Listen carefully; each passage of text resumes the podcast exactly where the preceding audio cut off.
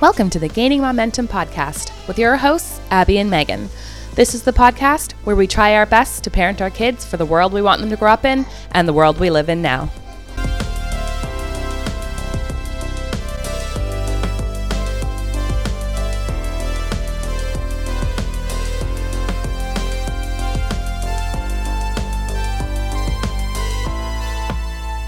Welcome back to the penultimate episode of Gaining Momentum of season two. Meg, Lee, it's been a week. How are you?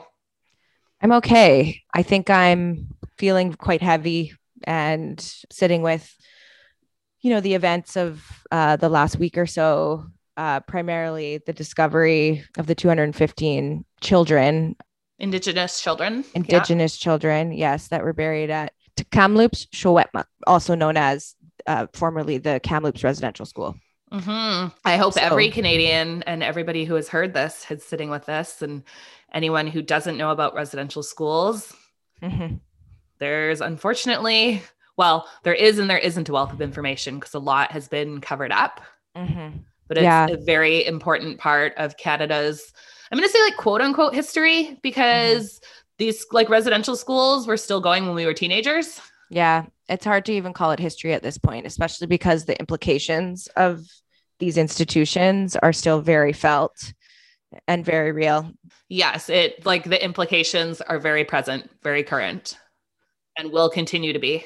Totally. I think that's a notable piece piece of the discussion right now is that even the way that like the government, you know, maybe ref- like as in the federal government um, will refer to these spaces as like part of our history and that's just simply like disingenuous. They're not part yeah. of our history. They're part of our present. Yeah and they will continue to be part of our future. And it's up to us to figure out and demand that the way that they are part of our future looks different from how it's looked up until this point.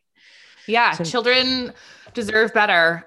All of the indigenous people in this beautiful country that we are allowed to be on mm-hmm. deserve better. And it's just sort of like we learn a little bit about it in school, or I did, but we don't talk about it widely and we treat it like a history lesson mm-hmm. instead of a present day discussion that we should be having and the greater implications of the systemic racism that mm-hmm. this country is built on. Yeah, absolutely. I think you just nailed it. You know, it links to lots of other conversations around systemic racism that we've had on this podcast where we have to get uncomfortable and look at these things if we are the anti-racist uh, forward-looking people that we believe ourselves to be but it's mm-hmm. uncomfortable and it it requires us to like unpack what does it mean about so many other things right and sometimes mm-hmm. that requires us to do some self-exploration about our own position our own privilege all of those pieces that can sometimes cause discomfort um, yes. and also this is despicable and it's horrific and it's really really really hard to look at and i'm i think it's unfortunately going to be just the tip of the iceberg. Mm-hmm. I feel like we are going to have more discoveries like this, unfortunately. And Absolutely. this conversation that we're having is going to be continued to be had with each new discovery. And it's just, mm-hmm. my heart hurts. Mm-hmm. And I'm so sorry to the Indigenous community how we keep letting each and every one of you down. Yeah, absolutely. Sorry feels even like not enough, you know? Oh no. When we look at how, yeah, just even the way in which we have almost gaslit also entire cultures of people around like what has happened and mm-hmm. what is and what is happening yes. also presently even when we look at like incarceration rates and yes. child welfare system yes you know those are the healthcare healthcare yes big time. I mean, we've been having that public conversation at least a little bit more straightforward in the last year or so. Yeah, since the Joyce Echaquan video yeah. was released where she was advocating for herself because the healthcare professionals who were supposed to be helping her were harming her. Yeah, absolutely. And that's one, story of uh, one that obviously we, we want to look at and give lots of time and attention and respect toward, but like one of many, right? Yes. Experiences that build a culture of systemic racism and sy- systemic ignorance. Yes. I've noticed like just because of the stomach turning nature, it's all stomach turning, but like, you know, this this this situation particularly you aren't you you aren't human if this doesn't turn your stomach mm-hmm. And so you know the hope that lives in that is that th- those who maybe don't always pay attention to some of these conversations particularly around and i and i want to be careful about using the term reconciliation because it's not a preferred term for a mm-hmm. lot of indigenous communities um, yeah, Chewinnis brought that up too, right? Because mm-hmm.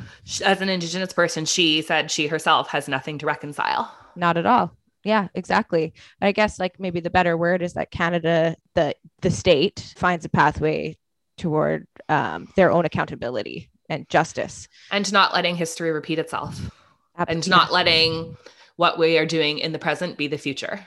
Yeah, absolutely. So I think everyone's really sitting with that, and anyone who's a parent, um, it's visceral the way it feels to think about mm-hmm.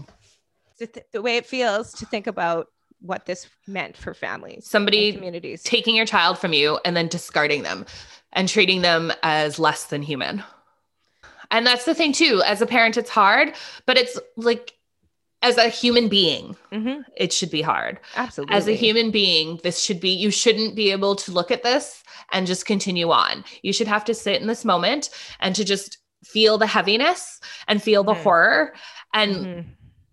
and get to work like yeah, you put absolutely. that in an Instagram po- post, like feel it, sit in the hard, and then get to work because mm-hmm. this is just, it's too much. And it needs, we need to do something. We can't just keep mm-hmm. letting this be the story over and over again. Yeah, absolutely. And like you said, like, I think this is like the, this is the start of a large, a broader revelation in the like network of residential schools in this country this isn't the only place this happened now we you know like with with how this has moved forward i think we will see sort of a cascade of other communities and um, you know taking taking on similar projects and processes of br- bringing those kids home in mm-hmm. a, in in a way that is meaningful and respects their souls mm-hmm but I think it's it's gonna it's gonna continue to force that reckoning. This is not this isn't it, right? No. This is and and the thing is is that we know that these atrocities happen. We know that like when yes. we listen to communities and communities have a deep knowing about what they know happened yeah. to their own people and they've been articulating that for decades. It's like we knew we knew it was there, but like to really really like know that in like the intimate details of what's there is it's it's really something to reckon with. Yeah. So I encourage everybody who is listening right now to do your research, to learn more, mm-hmm. to Absolutely. listen, to learn.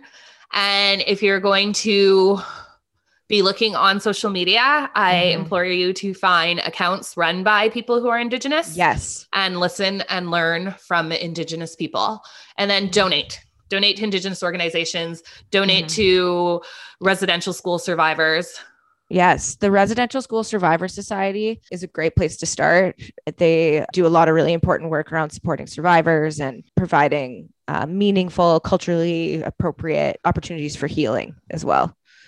Uh, so there's maybe what we'll do is we'll also post some stuff up on the gram around yeah. um, other options um, to put your resources but we want to see your resources and we want to see your time and your energy so it's about how, keeping those conversations going doing the work like you just said and being a squeaky wheel with your official, elected officials. You know, we have to demand that Canada is accountable for yeah. what is happening here. And from one instance of systemic racism to another, mm-hmm. today's episode is about anti Asian hate mm-hmm. and the increase that has been occurring since the beginning of the pandemic. And this feels like a heavy intro because normally, you know, we're a little more jokey, a little more mm-hmm. pop culture heavy. But you know what? This is not a laughing matter. I don't mm-hmm. really have any jokes. I don't have anything to lighten the mood. And I'm okay mm-hmm. with that. I'm okay with that too. And I think, like, you know, this it links, right? Because we're really looking at um, the impacts of white supremacy on both ends mm-hmm. and the way in which systemic racism impacts folks in an intergenerational way, uh, mm-hmm. the trauma that that mm-hmm. you know brings to people's lives. And I, those are the themes that I think like we we here at our podcast and hopefully folks that follow us um, can continue to dig into, especially in our parenting journeys, right? How do we grapple with this stuff as parents? Yes. So listen, learn, research, donate. Making it simple, guys. awesome. Listen, learn, research, donate, and do better. Do better. And now we have today's conversation with Grace Young, and she is talking to us about her experiences as a Filipino Canadian woman raising a child who is half Chinese, half Filipino, 100% Canadian.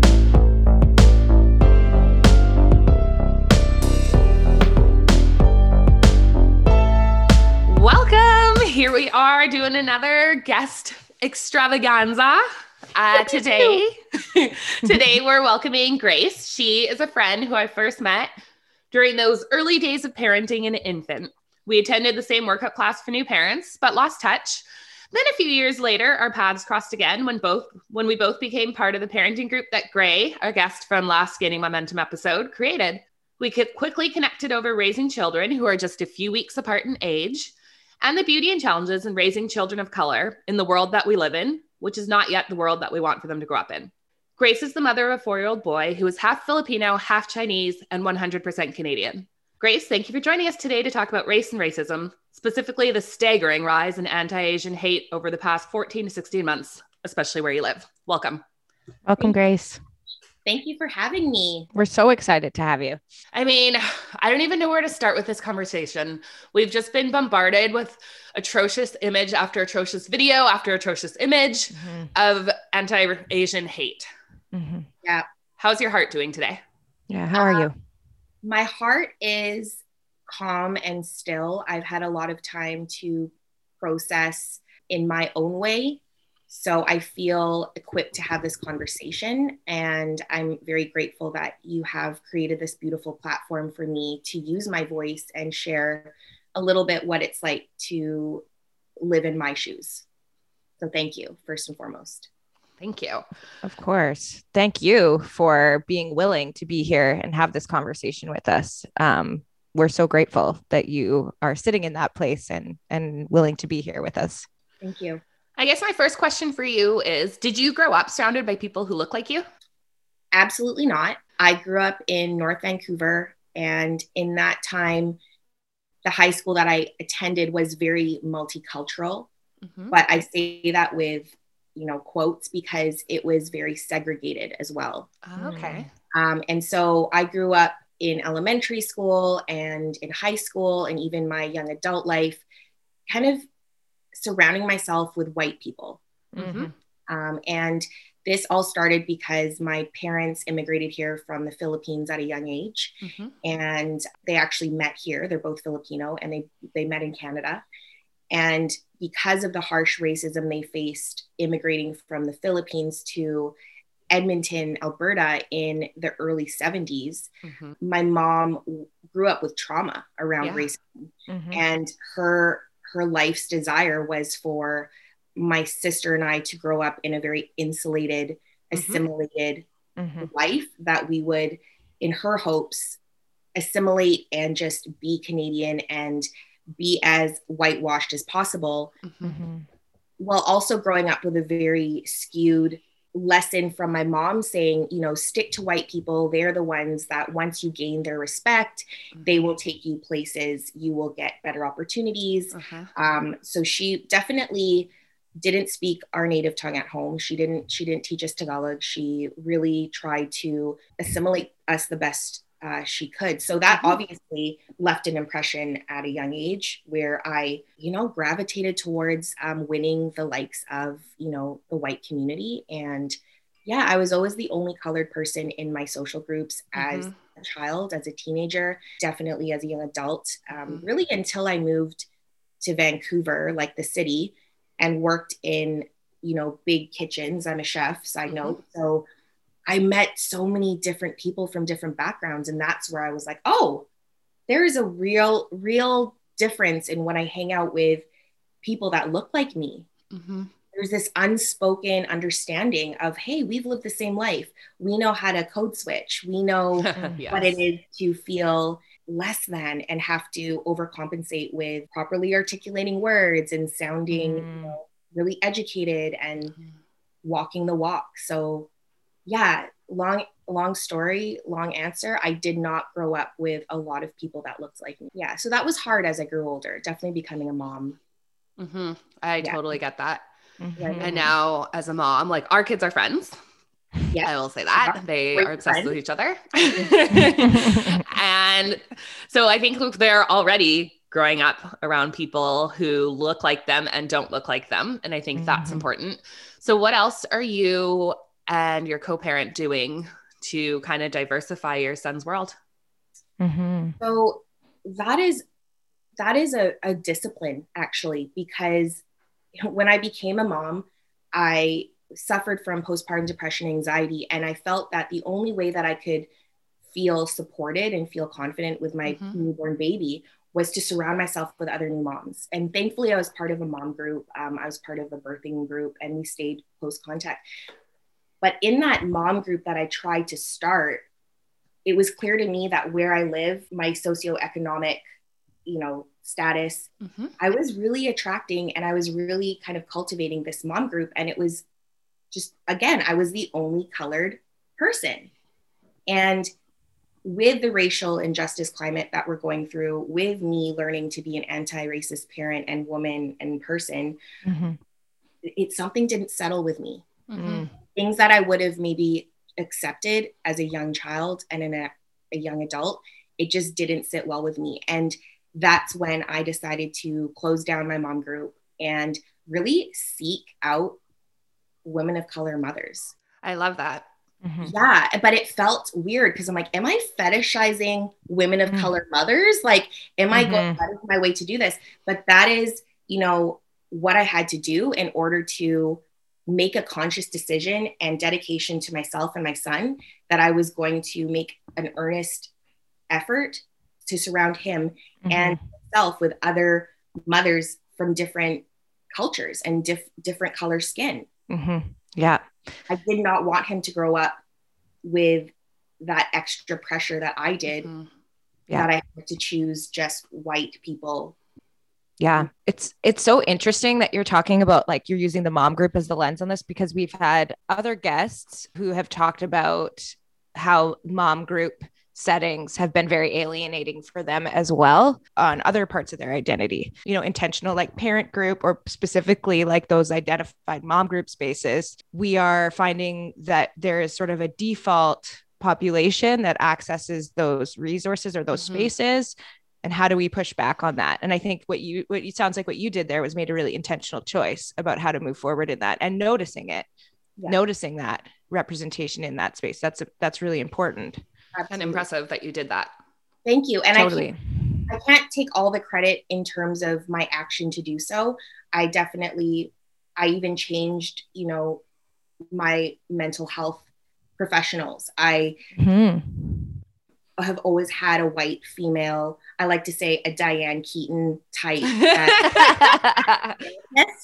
and i felt that even that i was performative i was i would make sure that i would do my hair do my makeup wear nice clothes show up so i looked like i had it together and i wasn't that kind of filipino woman mm. um, who were stereotyped to be mm-hmm, um, mm-hmm. and so i would even be performative showing up and i noticed i would be censored in how i would react or say certain things because i still wanted that level of credibility mm-hmm. and so i noticed hey i have a choice. And when um, definitely the Black Lives Matters movement came about with all of the racial injustice with Black lives and Indigenous lives, I thought, wow, if we have a choice to be conscious about where we buy our soaps from and our clothes, mm-hmm. why would that stop with my professional help? So I made a mm-hmm. switch and um, yeah, I made sure our family doctor was Asian. I made sure that my counselor and my life coach I made sure there were women that identified and looked like me and that had a decolonizing lens. Mm-hmm. So if I felt supported in feeling rebellious of anti-racist work. Mm-hmm. Totally. I find that mom groups, you know, we're scared, we're nervous. So we tend to go gravitate towards things that we grew up with mm-hmm. and we don't question it because we're just so in the shit. So mm-hmm. Mm-hmm. with doing that and when you're when you're mothering from a very like you know scared place mm-hmm. i understand why mothers gravitate towards things that are the norm mm-hmm. like socially acceptable because the last thing you want to do is make things harder for yourself or your child right but yeah. racial injustice just cannot take a break we we so we have to contribute mm-hmm. and i think there's something really interesting you said too about doing the rebellious work of yeah. becoming anti-racist and just the way that that's the lens right now where it's like you know if you're intentionally doing these things and cultivating a world for yourself and for your child where he can just grow up just doing him and mm-hmm. not having to think of all the added layers to it how that's seen as rebellious and i'm hoping that there are people more people getting on board with being rebels then if that's what it mm-hmm. takes because Absolutely. I want for that to become the norm. I want for what everybody wants for their child, I want for them to want for other children too. So that Absolutely. it doesn't just stop in their houses. And so I commend you and I appreciate the work that you've done. And I know we've had countless discussions about what it means to show up for each other as women of color too because we're mm-hmm. often pitted against each other where like if you're doing work against anti-asian hate there's maybe not space for you to do work against anti-black hate you have to pick mm-hmm. a camp and you can't be allies with each other which is just bonkers and also obviously uh, mm-hmm. a monument to white supremacy totally intentional right like mm-hmm. there's there's such an intentionality in that spirit that is like living in white supremacy um, sort of a di- divide and conquer perspective so um, for sure so ingrained in how we've been socialized and um, how our parents kind of oper- operated from a place of fear and wanting us to assimilate it's amazing how ingrained those systems and beliefs mm-hmm. have kind of really stuck itself in parts of our brain mm-hmm. so that's why i say to create friendships and play dates with women of color that um, I, I, I really say that it is a discipline because it takes a little bit more effort. Mm-hmm. Mm-hmm. Um, and so, yeah, I've been very mindful of that, and it's turning out really well. Mm-hmm. Cooper has, you know, a quite diverse group of friends. Um, and obviously, being moms, your kids usually at that age, you're kind of choosing their friends. So you, you really need to vibe with the mom. Yeah. Mm-hmm. in For order sure. So it's kind of a win-win when you find a mom who you're like, hey, like we vibe together. It feels like I can swear and have a, a glass of wine at the park with you and not yeah, for sure. You know, and then the kids get along, you're just you're in heaven. Yeah, yeah for sure. Can I loop back to some? Sorry, go ahead, Abby. Oh, I was just going to say the intentionality of that because I think a lot of people struggle with the idea of intentionally choosing friends from different backgrounds because like you said they're worrying about fetishizing it or they just mm-hmm. feel self-conscious and they can't get over they can't get out of their own heads yeah. to implement the things that they say that they want and mm-hmm. so i mm-hmm. really like that you're sharing the intentionality behind this and how like it doesn't it's, it's not weird. I don't look at our friendship and think, oh, Grace is only friends with me because I'm Black. But I do think mm-hmm. like I bring something to Grace's world and to her son's world because I am the same way that you bring something to my world being Filipino, and the same way your son brings something to my world and my son's world being half Chinese and half Filipino, and how we all mm-hmm. share this Canadian identity. Absolutely. Mm-hmm. For sure. I was going to loop back to, I'm just like really interested in this idea of in your mom's experience. It sounds like to me that assimilation equals safety in her perspective. And so that makes a lot of sense to me for someone who's a newcomer and who's mm-hmm. like from all the just everything that you just said, regardless of what maybe those impacts were. But I want to ask you in your own parenting journey, if if assimilation was safety in your mom's perspective, what does safety mean for you? Oh, good one.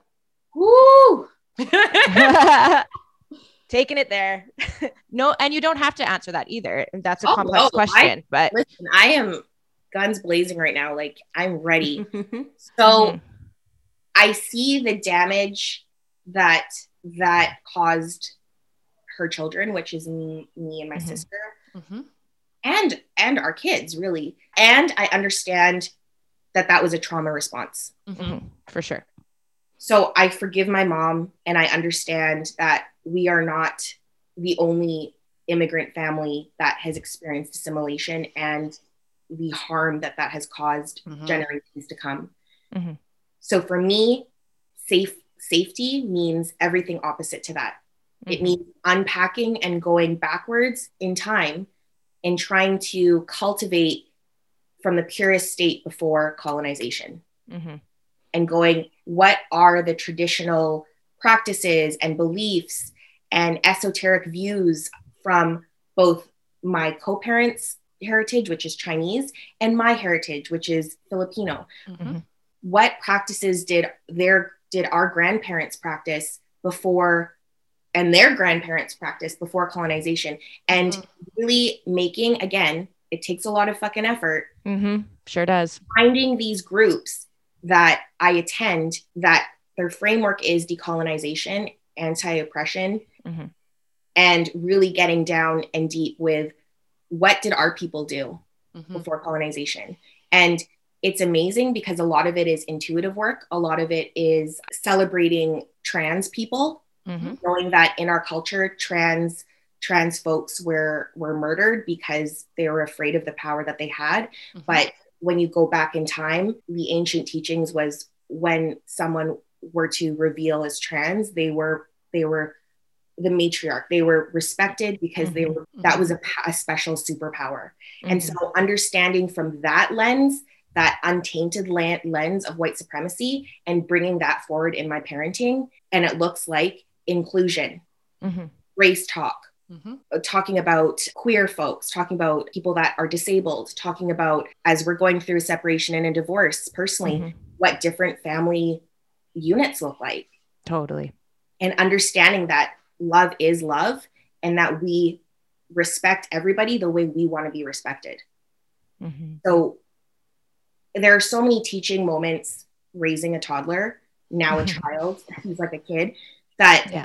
it's amazing how that can surface and that there is no excuse to not parent anti-racist because there are so many everything is such a metaphor right if we teach a child about consent mm-hmm. if they have that understanding of course they're going to think twice about when they hear something that's racist mm-hmm. mm-hmm. they're going to go oh that's not consensual would i like that if someone treated me like that we have to raise our children to be critical thinkers and mm-hmm. to to question to question authority and to question when they're into it and and help them understand what their intuition is mm-hmm.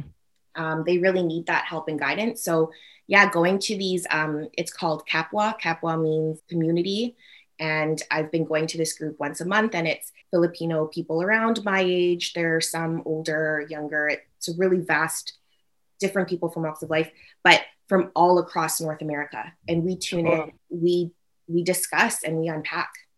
And so that's what safety is to me is to make sure that i have a time at least once a month to sit and get dirty and look within myself and have a community to hold space for me to do that. Mm-hmm. That's amazing i love that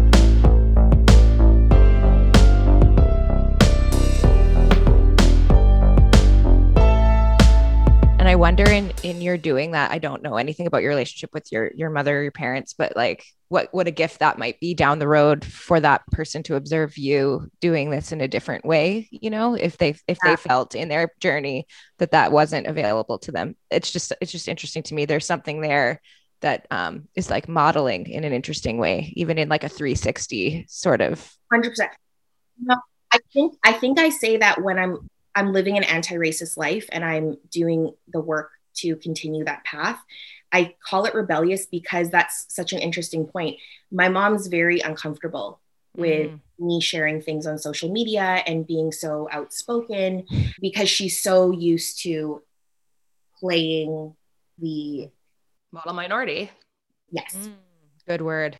So she's very uncomfortable because I think she worries that I'm being too radical Mm-hmm. Mm, and I'm like, yeah. oh my God, I'm not even scratching the surface, mom. You've seen nothing yet. yeah, I literally just skimmed over the Coles notes. Like, come on now. Mm-hmm. So yeah. we're not there yet in terms of her appreciating or seeing this as growth she's it makes her very nervous mm-hmm. um, i understand that because the myth of the model minority is strong like she immigrated at a time where assimilation was the message keep your head down be quiet mm-hmm. don't make waves mm-hmm. and now i think it's really amazing that you're able to break through that myth and to find your voice and to speak out because that's what, like that's what we talk a lot about like we've been talking a lot about recently and we should have been talking about forever like mm-hmm. the myth of the model minority where like we didn't weren't speaking about anti-Asian hate because we've taught everybody who's Asian to just keep quiet and push it below the surface and it's mm-hmm. fine. And it's just you know it's okay. It just keep going keep going. And look what's happened this past year. It's wild. Mm-hmm. just the level I believe like where you live in Vancouver it's like what up 717% or something insane like that the yeah. number of attacks on people of asian descent. Mm-hmm. so what are you doing for safety? How do you talk to your child about this especially over this past year? Because i know you and your co-parent and your child have been the victims of verbal attacks and just people being ugly and vicious. Yeah. And it's we have and and it's happening at places that are in the middle of the day in front mm-hmm. of people. Mm-hmm. So it's it's unsettling. That's an interesting question. I haven't had an actual conversation with Cooper about anti-Asian hate crimes mm-hmm. per se, but what I have done is I'm extra vigilant. Mm-hmm. I'm mm-hmm. exhausted, exhausted. I we read him books about color and race. Mm-hmm. So he's able to say, oh, that person has black skin, that person has white skin, that person has Asian skin. So he's he's at that point where we're able to say, yeah, like we identify color and we know what that looks like. Mm-hmm. mm-hmm. Same as, you know, facial features and hair. And it's more of like a, I think he thinks it's like a fun game, like, ooh, like what do you thought? right. So it's more a curiosity rather than honestly, if I say, oh, um, pick okay, which one looks like like your friend so and so, and his friend would be white. He'll pick a black person, so he doesn't understand yet, like. That that's like, like the, defining feature, defining feature. Adults, yes. adults oh, I, lo- so we're still kind of in that phase, which is a beautiful mm. thing because he has no fucking idea that which is great too because you're not colorblind parenting which is harmful oh, and yeah. in like just diversifying his world he's not yeah.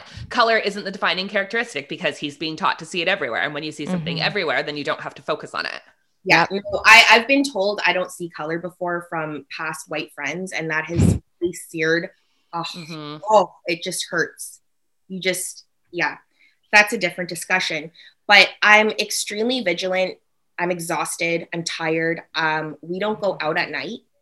Um, yeah. We don't go out at night, and we're home by about seven o'clock all the time. Now that it's brighter out here in Vancouver, I I stretch it sometimes to seven thirty or eight. But mm-hmm. you know, we used to go on like night walks. We used to like feel fine to like go to like our neighborhood, you know, bubble tea place. We we don't even go there. It's about two blocks away because I don't know who we're gonna run into. Mm-hmm.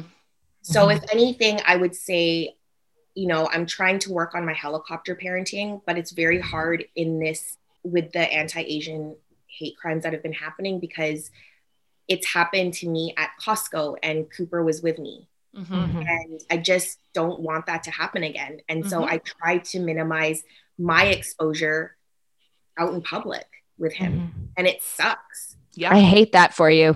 I yep. hate that for you so much. And I'm so sorry that's been your experience, especially Thank as you. of lately. Yeah.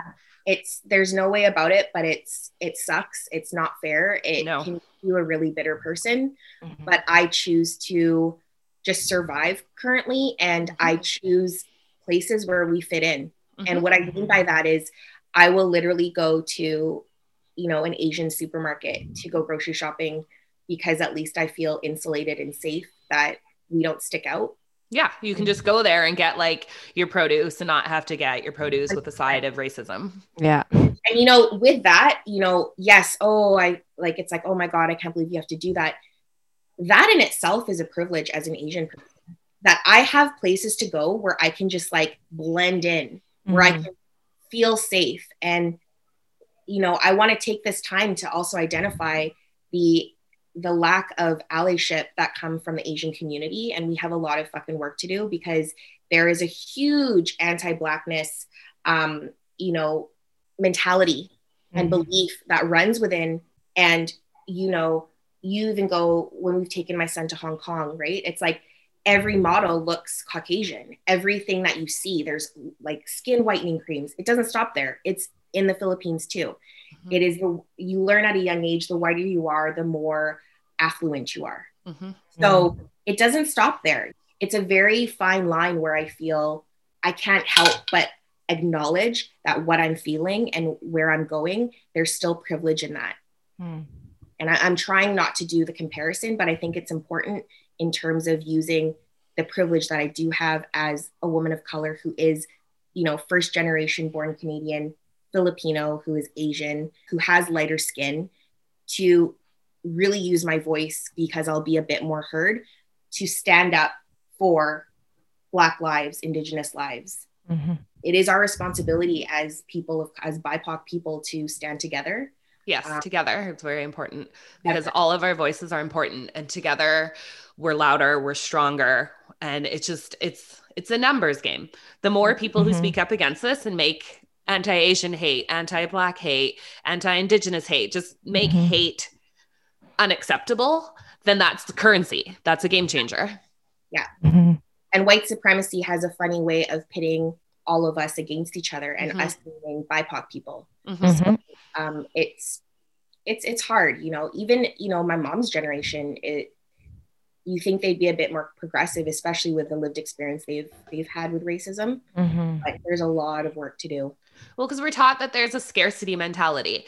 So, like, if you speak up for someone else, you're taking something away from yourself, and you've got to almost hold on to that and not speak out until you really need to do it for yourself because yeah. it's like you only have so many cards to play. 100%. Like, you have literally an, an allowance. You mm-hmm. have you have like ten dollars a month, mm-hmm. and it's like, well, our people need need it, so I'm gonna spend maybe like nine fifty on our fam on our people, and then maybe twenty five cents to Indigenous population, and then twenty five cents to Black Lives Matter. It's not like that. It's no. It's we have an unlimited amount of of resources. yeah. Yeah. And the and the quicker that you know that becomes a significant awareness that, oh, wait a minute, that mentality is a very intentional process that's born out of white supremacy mm-hmm. and colonization, like you've been saying, and like being able to decolonize our minds, as we've referred to in the past, and think about those through lines. I mean, it just takes the power out of what that is right? But it's a significant unlearning. And it's just amazing to hear you talk about it in the way that you are, even when your community is experiencing violence and hate. And it's been a very intense time. Um, I just want to commend you for being able to step back and and recognize, you know, where allyship lives and both from obviously folks that are not people of color, but also within the BIPOC community. Thank you. I'm glad you mentioned allyship, Meg, because I actually yes. wanted to talk about allyship a bit. Um, yeah. What do you want to teach Cooper about race and about allyship? Both what he should be able to expect on his behalf from allies mm-hmm. and what he can do for other people. Wow. So I want Cooper to first and foremost understand his identity. Mm-hmm. I want him to understand and be proud of being half Chinese and half Filipino. Mm-hmm. And with that, we have to teach him the cultures, mm-hmm. the things that we can celebrate about our cultures. But I also want him to experience what it is to be colored, but to identify as being Canadian mm-hmm. and not not having that paradox of yes. I'm not white enough and I'm not Asian enough. Mm-hmm. I want him to really feel proud and feel equal about being half of two cultures. Mm-hmm. And I believe that once he's able to accept and understand the injustice within our own cultures and the and, and the Asian community, he's then able he's then going to be able to be more compassionate, empathetic, and respectful to other cultures mm-hmm. and understand that level of yes, it's great to want equality and love each other and stand up for each other. And it's really important to understand the history of injustice mm-hmm. and understand that, yeah, it's it's gonna be a harder life for your friend who happens to be black or indigenous because they're coming from a world that is not built for them mm-hmm. well it's really not built for anyone who is who doesn't who isn't white yeah and exactly. that's the tough part right because like i hear and i appreciate what you're saying but i also like the world's not built for your kid right now either and yeah. so i think there's mm-hmm. just so much dismantling that we need to do and there's so much unlearning and relearning and just I don't know. I don't know what the answer is. Sorry. I'm just sort of thinking as I talk because it's one of those things where like I feel hopeful listening to you talk, but I mm-hmm. also feel sad because I always feel sad and disheartened that we have to have these mm-hmm. conversations over and over. Me too. Absolutely.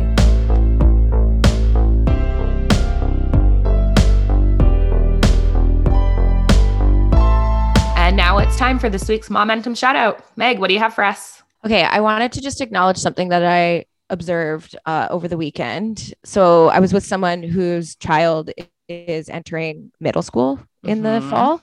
So it's a big change and a big shift.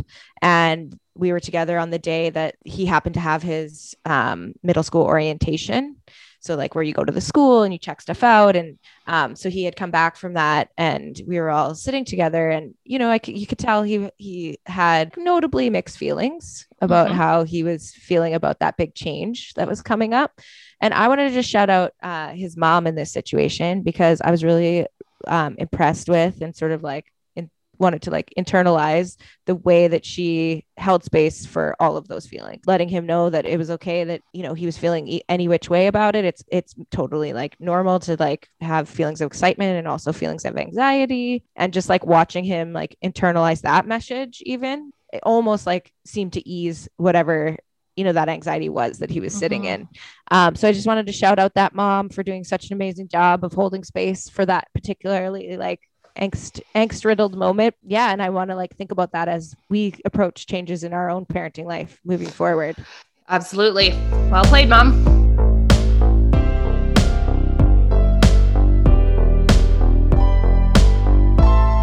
On that note like i want to talk about the way that white folks need to show up because this is the core component for me anyway when i'm thinking about this in the conversation and you're being so mindful and you're talking about all the ways that you want to ensure that your kid is an ally and understands has, has like a very specific worldview around race and ethnicity and um, white supremacy but what you know it boils back to is how are white people t- picking up the thread and really doing the work. And so I'm thinking about that right now and I'm thinking about allyship from that perspective. What's it what's it like for you to talk about race with white people? And have you had experiences where folks haven't shown up when you've expected them to? Because you did mention earlier that most of your friends growing up in your circle looked a certain way. And I mm-hmm. was listening to something the other day where um, somebody on a podcast was talking about how within this moment of reckoning around anti-Asian hate, they had a very similar social experience to what you were describing, and folks really haven't shown up. So mm-hmm. I we don't have to go there. Let us go there because I have, I have done some major healing when I started really educating myself on anti-racist work, I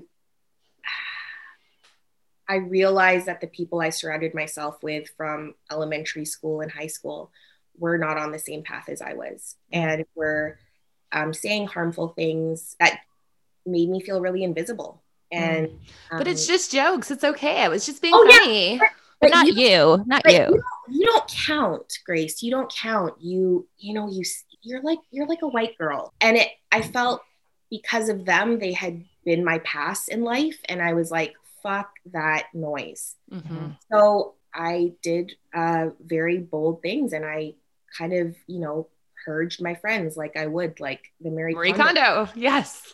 I was like, thank you for your time. You brought me joy at one point now that I'm living an anti racist life, you do not. And I just be blocked and be blessed. Mm-hmm. Um, and I, I got a lot of backlash for that, and it was violent and it was harmful, and um, and proved the point of why you needed to divest yourself of those people in your yeah, life. Hundred percent, totally right. Yeah, the validating. Best, me, the best one for me was like, "You're so self-centered. You make everything about race. Don't you know I'm Dutch?"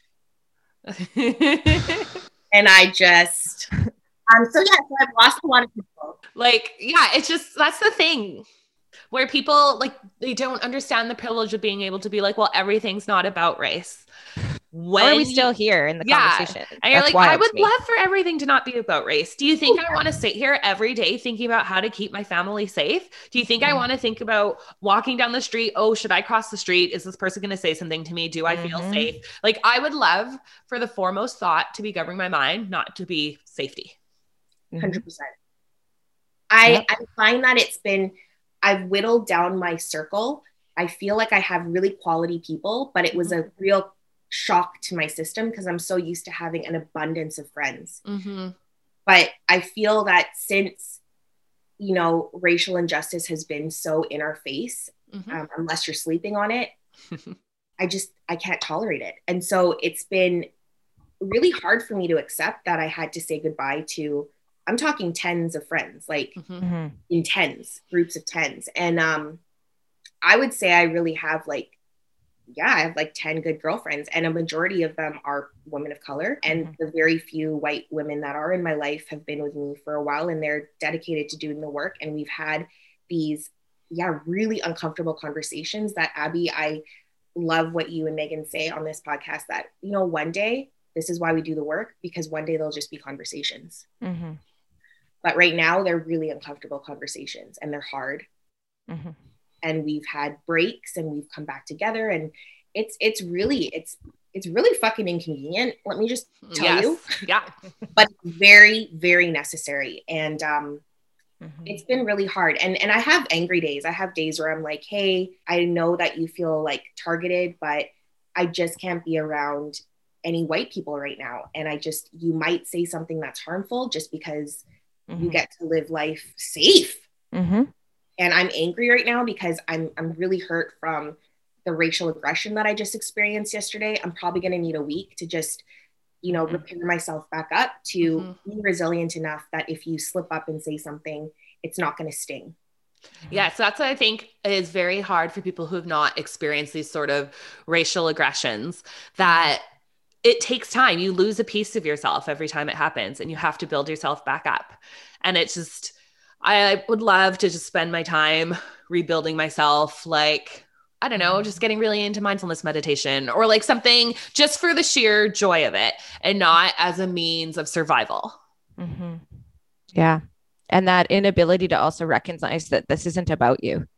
Like, even if I need to, if I need to say that thing, like what you just articulated there, Grace, this, it is about you, but it's not about you. You know, yeah. that inability to depersonalize. And I think like what you've offered there is quite a gift, to be honest, in terms of like any white folks who are listening who have folks in their life who are BIPOC and who will will share in the experiences that you're both talking about here today you're providing kind of a roadmap right in terms of like this is what we need from people when these experiences happen or when we you know are in relationship with somebody who's um, not a person of color mm-hmm. uh, and i think that you know there's just such a gift in offering that up to even our listeners about like okay that's hard and that's sometimes hard to take and hard to digest and hard to stomach but you've provided a like a roadmap right if you want to support somebody in the way in as an ally in the way that they need to be supported here's what it kind of needs to look like and here's what you need to check at the door yeah absolutely so thanks for that that's very generous of you because you shouldn't have to do that yeah, no, I agree with you. Absolutely.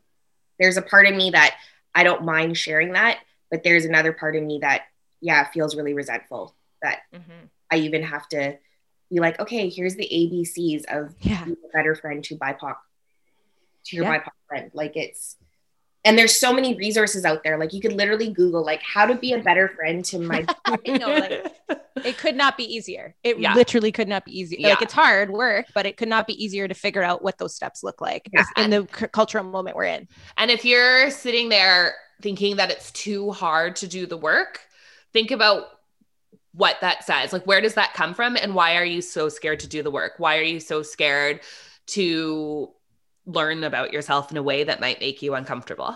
Because mm-hmm. it is that easy. Like we all have access to Google. Oh yeah. I mean, my kid could ask Google right now how to be a better friend to this BIPOC community, and our Google Home would answer. I, in fact, maybe we'll do that after and see what happens. I really want to hear what Google Home says about that. What kind of response it. you get back? we'll have to follow up in the mini on that particular note. But yeah, I think I think that you've hit on something there, Abby. It's about like what it reveals, right? If we pull that thread as white people who live in white privilege, live, benefit, breathe white privilege every single day and every single interaction, if we start pulling on that thread, what does it reveal about us and what we're willing to do? And what and more importantly what we're willing to give up mm-hmm. mm-hmm. and i think that also to a much lesser extent is a concern sometimes within the bipoc community as well like challenging our mm-hmm. beliefs about other members of our bipoc community mm-hmm. because like we said we've been pitted against each other for so long and we all live in the society where we are raised on the same stereotypes and the same mm-hmm. misconceptions and the same misinformation inter and that internalized racism, right? Yes. Which is like the word that keeps reverberating through my mind when when you're talking about that particular piece. Um, which like from an empathy place it's like yeah of course like if you're hearing certain messaging and you're internalizing it your whole life that's it's going to be there but it's very complex and it does require also pulling the thread mm-hmm. It makes me think. I was going to say that Nicole Kidman show, The Undoing, but I I'm guessing that's probably not what it's about. Just not about an anti-racism journey in unpacking white that's supremacy. great title for it. Because if it were, I would watch it. I'm here for that. Gotta throw in that pop culture. Of course. Yeah. That's just how my brain it's our brand, Grace. It's our brand. I only say like every fifth pop culture reference that comes to mind. The rest I like just I hold them back. Yeah. I love I'll listen to you guys in the car and then I'm like, yeah, this this is some serious conversation. And then I'm like, and then it just wraps. And then all of a sudden I'm laughing. It's like new kids on the block. Like, what a time to be alive. Yes. yes, exactly we are all complex beings okay? We can hold both ends of these yes. parts of us. I can know the back catalog to En Vogue and at the same time want my child to have more friends from different cultures and races than him. Yeah absolutely. Mm-hmm. Totally. I think like the one thing i i would be remiss to not chat with you about about before we leave today is what do you wish that white parents understood more about the experience of being an Asian parent raising an Asian child in your own experience? And and what do you wish that folks would be talking about with their own kids in order to take away some of that marginalized experience? That Asian people do not carry covid. Yeah no kidding. Because I kid you not in the neighborhood that I am in I'd say the ratio is you know mostly white people older um, and some new parents, and then Asian people as well. But you can't help but notice that you know most of the Asian people walking around are trying to you know move walking on the grass so that you know the like white people can walk on the sidewalk mm-hmm. and then putting their masks on while you know a large population of the white community in this area just walking with no masks mm-hmm. on like but if you don't have a mask on and you're an asian person you get looked and that's the thing about it's that is the the difficult thing about racism is it's they're not hey you're asian please put a mask on i think you're carrying the covid virus it's mm-hmm. it's a look it's a feeling mm-hmm. and you as an asian woman or person you just know what that look was oh absolutely mm-hmm. you feel like you fucked up yeah mm-hmm. so i would love for white folks to speak with their children about where COVID started, how it started, and the precautions that different countries took place, and understand the science behind uh, these facts instead of saying, "Oh yeah, it's it's the China virus."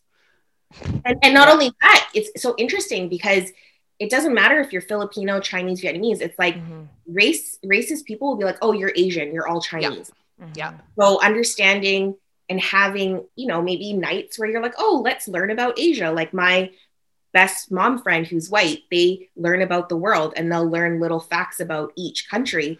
And her son knows the difference between, you know, the Philippines and Hong Kong, like and, and China. Her her child knows the difference between like, you know, Indonesia and Vietnam. Like he understands that. So if a four year old can learn that, there is mm-hmm. no excuse mm-hmm for grown adults to not understand the difference. And and just understanding that yeah we do not carry the virus. We're not we're we're not the carriers. And um, also understanding that it's a really if you have the privilege of being white in this day and age do your due diligence to make sure that you do whatever you feel is safe in your own mind to make other other asian people and bipoc people feel safe. Mm-hmm. right? So mm-hmm and there's so many ways. And again, you can Google that. How to be a good person and make Asian people feel safe or make like there are literally endless amounts of resources out there. Yeah. But I guess just having the conversation first and foremost, this is a simple one because you know, I've seen on the playground, you know, white parents and white kids that okay come out come over here but if another white kid comes up they can play and i've seen that shit and my son is too young to understand but it mm-hmm. hurts yeah mm-hmm. and like it, does. it hurts watching it and it also hurts because on some level, you know, at some point they're going to understand it. Maybe they won't understand why, but they are going to understand that they're missing on opportunities to play with children. And especially mm-hmm. in this day and time when they're so separate and so we have to keep to ourselves so much, like our kids are just starving for that interaction and they're starving for belonging, they're starving for acceptance. And it's just, it's, it is, it's heartbreaking as a parent to watch. And it really is so easy to have the conversation that you mentioned about the pandemic. Like we literally, like you couldn't have teed that up better. We literally had this conversation at dinner last night. We were eating and my child said, "Where did the pandemic come from? Mm. Why is there a pandemic now?" And so we like explain the difference between like an epidemic and a pandemic and just global travel and how things spread more widely now and how it's just like about contact. And like we said, how like it didn't come from like one person in one place, but mm-hmm. like how it's a global thing that we're all in together. Yeah. Mm-hmm. And so, yeah, like, not hard. No, not, not hard. hard. I mean, your child's a genius, so he's able to differentiate so pandemic and an epidemic, but um it's even like if that wasn't the level of the conversation it's just not a difficult discussion no. and it boggles my mind how smart people seemingly just how permeating systemic racism is right like how somebody in one context can be a wise and capable smart person and yet hold a belief that is so whacked that is like so whacked and divorced from science from everything because exactly. it aligns it, yeah. it aligns with a different part of their worldview right? Sorry, Which and just like quickly gross. looking at as another easy way. There's this podcast that we've plugged a bunch of times on the pod called Brains On. Yeah, and it's a on. science podcast for children. And they have, let's see, there's the what's in the COVID vaccine episode. They've got lots of COVID yeah, related content. lots of yeah. COVID related, like masks and mouth mist, what we know about the coronavirus now. Mm-hmm. We've got past, so present, and future using time to understand this pandemic. Fantastic. So there are tons of episodes, and they like they're just they're easy to digest. That you can mm-hmm. listen to them with your kids, so that even if you don't have the words to say it, let somebody else who does do it. Yes. Yeah. It's it's just you have to have uh, you have to be motivated enough. It has to matter enough, right? To it's not there is not a lack of tools in order to get there. It's about about values and where does that live for you as a parent and in your own household and i would hope that the listeners in our community if they're if they're showing up here that at very least there's like a desire to try to get there. Um, so hopefully by having you here today grace and sharing everything that you have so openly and generously you are helping push people forward in that way or you're helping people be, feel seen as well. Thank you. And we're sorry you've had the experiences that you've had. Absolutely. And i hope that next time we talk to you You've had fewer of these experiences until one day you don't have these experiences. And I hope we all keep showing up for each other so that our kids can just go to the park and play.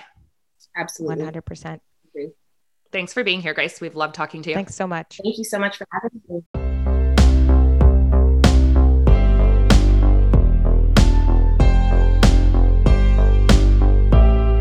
And now let's pause for momentum. When? When the color of skin or the shape of an eye make some believe that you deserve to die. Simply for your existence and daring not to be white, the lengths they will go to make racism seem right. When going to your job puts you in harm's way, not because of what you do, just someone else's bad day. If privilege is unchecked, how will the hate ever end? It won't. It's that simple. So let's not pretend. When a moment of self reflection is not deemed worthy of time, intent on protecting fragility, even with lives on the line. It's time to step it up as an ally. There's so much work to be done. Sit in the discomfort, do the labor to get this anti racism war won. We acknowledge that Gaining Momentum is recorded, produced, and edited on the unceded territory of the Syilx Okanagan people and the traditional lands of the Anishinaabe, Anina, Oji Cree, Dene, and Dakota peoples, and on the homeland of the Métis Nation. Gaining Momentum. Created hosted by Megan and Abby with artwork by Catherine Capta. With music by Evan Dysart. Please check our show notes with each episode for more information on Catherine and Evan, plus how you can stay in touch with us through email, Instagram, and Facebook. We look forward to hearing from you.